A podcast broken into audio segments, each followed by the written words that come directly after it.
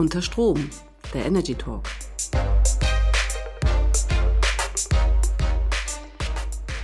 Hallo zusammen zu unserer heutigen Folge von Unter Strom, der Energy Talk. Mein Name ist Marion Schulte. Ich bin bei Bearing Point die Partnerin für den Bereich der Energiewirtschaft und habe die große Freude, immer wieder spannende Gesprächspartner zu einem Podcast einladen zu dürfen. Nachdem wir letztlich im Rahmen der Energiewende eine schöne Studie zur Wärmewende hatten und da schon mal die Freude, Kollegen von Enpal, Termondo und aber auch den Stadtwerken Düsseldorf und Enercity zu begrüßen, haben wir heute die neue Reihe zum Thema Nachhaltigkeit. Und es ist mir eine ganz große Freude, heute Wolfgang Gründiger hier zu haben, ebenfalls von der Firma Enpal und ich glaube, jemand, der ganz viel zu sagen hat zum Thema Nachhaltigkeit. Hallo Wolfgang. Hallo liebe Marion, grüße dich. Schön, dass du hier bist und ähm, vielleicht sagst du unseren Hörern mal zwei, drei Sätze zu dir, bevor wir ins Medias Res und in die Fragen einsteigen. Ja, hallo, ich bin Wolfgang Gründinger. Ich bin seit über zwei Jahren bei dem Energiewendeunternehmen Enpal als Chief Evangelist, also als eine Art Außenminister oder Markenbotschafter ähm, aktiv, ähm, bin vom Herzen her und vom Werdegang her Klimaaktivist. Also ähm, habe schon Bücher geschrieben über die Energiewende und habe schon UN-Klimagipfel besucht als Delegierter. Da war das Thema noch nicht so groß wie in den letzten Jahren. Und ähm, nach einer kleinen Auszeit oder einem Umweg, ähm, wo ich dann noch Digital-Lobbyist ähm, und Digitalexperte war, sowohl bei der Wirtschaft als auch beim Staat, bin ich jetzt wieder zurück, back to the roots, wieder in, in der Energiewelt unterwegs und kümmere mich hier bei Enpal seit über zwei Jahren jetzt ähm, um die solare Energiewende. Wunderbar, Wolfgang. Ich glaube, wir haben auch neben den, sagen wir mal, ähm, fachlichen Fragen, die wir so generell haben, interessiert die Hörer bestimmt auch deine Sicht auf ganz, ganz viele aktuelle Themen. Ich würde aber wirklich mal einsteigen mit etwas, was die Hörer ähm, in den letzten Wochen, Monaten, nicht nur die Hörer, sondern eigentlich alle in der Bundesrepublik massiv beschäftigt hat, nämlich das Thema Wärmepumpen. Ihr bei Enpal wollt auch äh, in diesen Wärmemarkt einsteigen. Ist ja auch dringend nötig, dass wir überhaupt genug Angebot haben, genug Handwerker, die das Ganze auch installieren und auch vor allen Dingen genug, die den Kunden, die das vielleicht willig machen wollen, auch mal erklären, was sie sich da eigentlich kaufen, wie sie sich das kaufen und was das eigentlich für sie bedeutet. Ich glaube, da ist schon mal ein ganz, ganz großes Defizit in unserem Markt. Ähm, wie siehst du das? Wie siehst du jetzt aber auch die Entwicklung zu Wärmepumpen? Wie seht ihr aus Enpal-Sicht das Ganze, was da momentan in diesem Jahr so passiert? Hm. Du hast völlig recht. Die Wärmepumpe ist für die meisten Leute was ganz Neues. Also anders als ein Auto, das ich vielleicht mal kaufe oder auch natürlich eine Gasheizung, haben die wenigsten Leute überhaupt eine Wärmepumpe jemals gesehen. Ja, geschweige denn bei sich im Haus installiert. Ähm, es ist eine sehr komplexe Sache. Ja, äh, die meisten Leute kennen den Unterschied auch nicht zwischen Luft-Wasser-Wärmepumpe oder Luft-Luft-Wärmepumpe oder Geothermie-Wärmepumpe. Die wissen nicht, wie es funktioniert. Ähm, also da gibt es einfach ganz viel Unwissen im Markt. Es ist sehr komplex und natürlich auch eine teure Anschaffung. Daher äh, muss man das viel besser erklären wie das funktioniert, was das ist.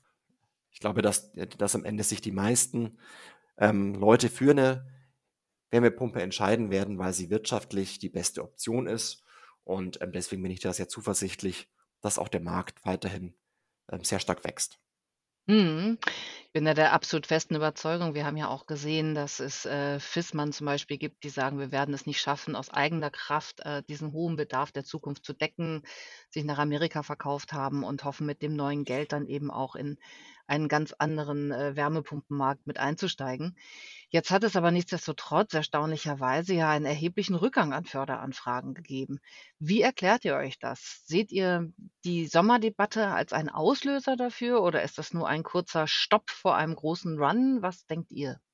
Jetzt gab es natürlich sehr viele Debatten im Sommer und jetzt warten die Leute erstmal natürlich ab, sofern sie es können, sofern nicht die Heizung sofort getauscht werden muss ähm, und, und warten ab, bis die neue Förderung dann in Kraft tritt ähm, und da ein bisschen mehr Sicherheit im Markt ist. Äh, das kennzeichnet Enpal schon wirklich. Ihr, euer Herz schlägt für die Wärmewende, für die Energiewende, die Welt besser zu machen. Und ich glaube, eure Motivation ist einfach zu sagen, und wenn wir dabei Kunden erwischen, die es halt wirtschaftlich günstiger haben wollen, dann ist es einfach gut, weil dann haben wir einfach auch Menschen, die von der Gasheizung weggehen. Auf jeden Fall. Also wir möchten ja nicht die obersten 5% erreichen, die sowieso schon überzeugt sind, sondern unser Bestreben ist, dass wir die Wärmewende wirklich hinbekommen und die muss sich auch für die Leute natürlich rechnen. Ja, also ich sag mal, die Leute, die sagen, ja nur aus Klimaschutzgründen oder weil ich einfach äh, so nachhaltig denke, ähm, baue ich mir jetzt eine neue Heizung ein, die mich mehr kostet vielleicht.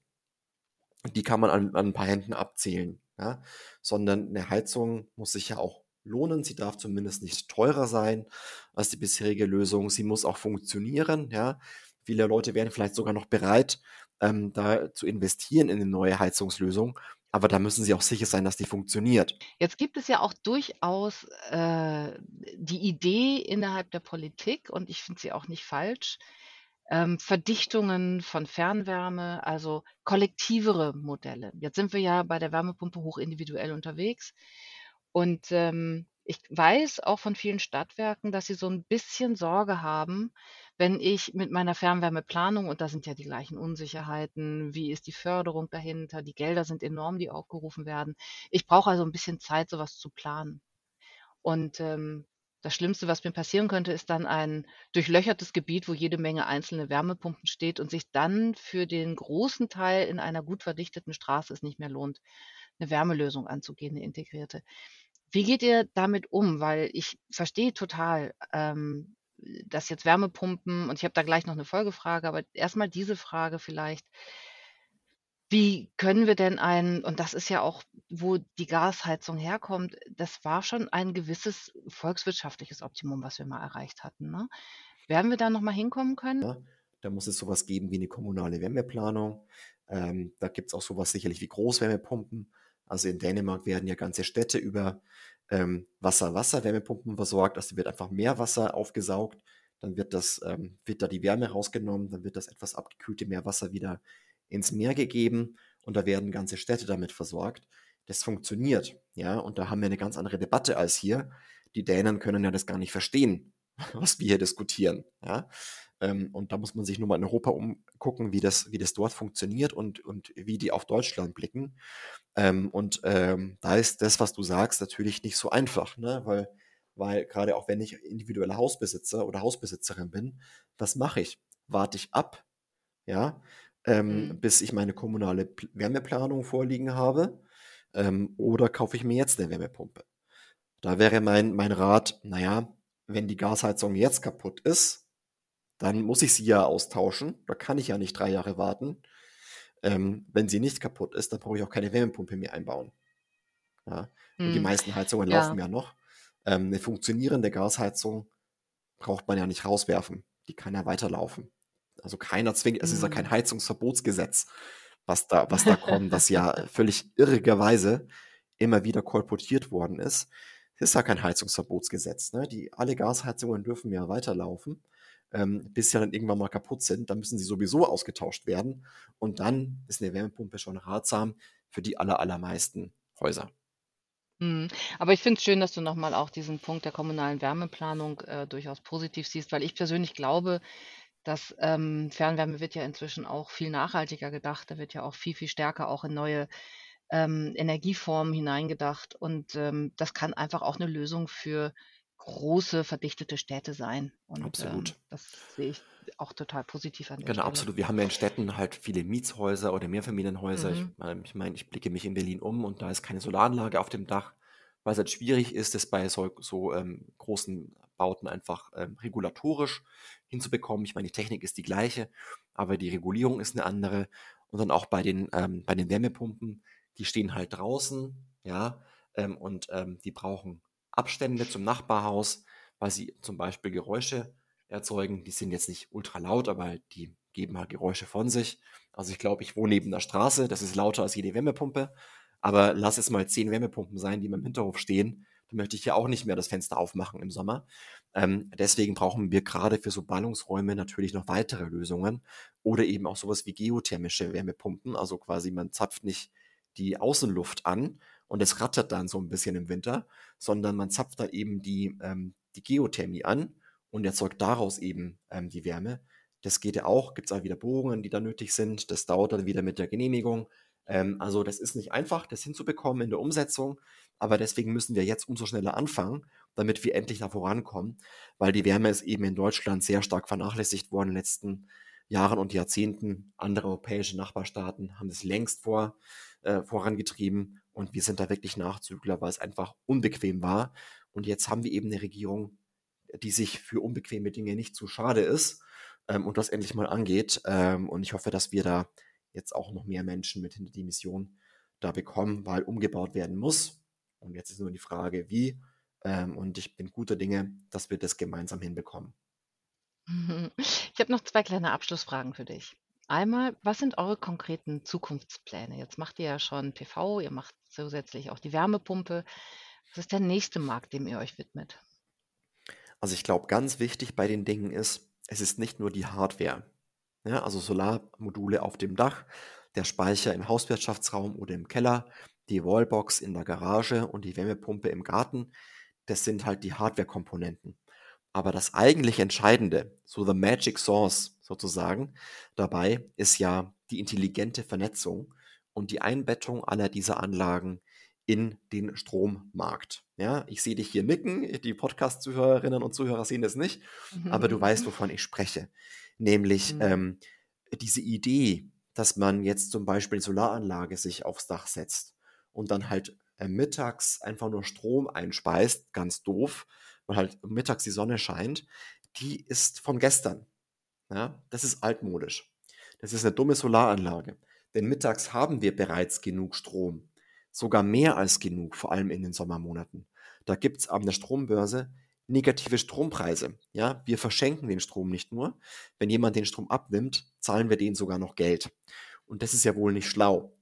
Ja, ähm, und deswegen müssen diese Anlagen gemeinsam vernetzt werden durch einen intelligenten Energiemanager und müssen smart in das Stromnetz eingefügt werden, sodass man den Strom dann ins Netz einspeist, wenn der Strom dort eben knapp und daher teuer ist und man darüber, das nennt sich Direktvermarktung, dann eben ähm, mehr bekommt unter Umständen als die staatliche Einspeisevergütung.